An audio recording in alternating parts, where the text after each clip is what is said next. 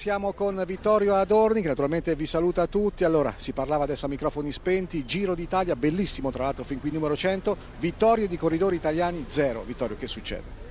Ma che succede? Non, non credo che sia una cabala, una combinazione, ma il giro è fatto così, ormai eh, negli anni passati erano più italiani che stranieri, adesso sono più stranieri che italiani. Io auguro che la seconda parte del giro sia, non dico più bella perché questa prima parte è stata molto bella, ma che qualche italiano riesca a vincere la tappa. Io spero sulle grandi montagne, soprattutto per Nibali, perché Nibali ha fatto una, direi una, una tappa sul blockhouse che ha perso qualcosa, sembrava tanto, ma poi il cronometro ha recuperato. Cioè, io lo credo ancora in corsa e mi auguro che sia là a battagliare. Qualche istante fa abbiamo provato ad intervistare Giovanni Visconti, quinto posto oggi, ma era talmente arrabbiato che praticamente ha scansato il microfono. La corsa di Visconti oggi?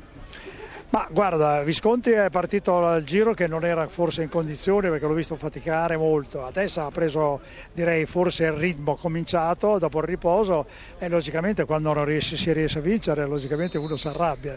Io spero che sia ancora un'altra volta davanti in volata e che vinca lui.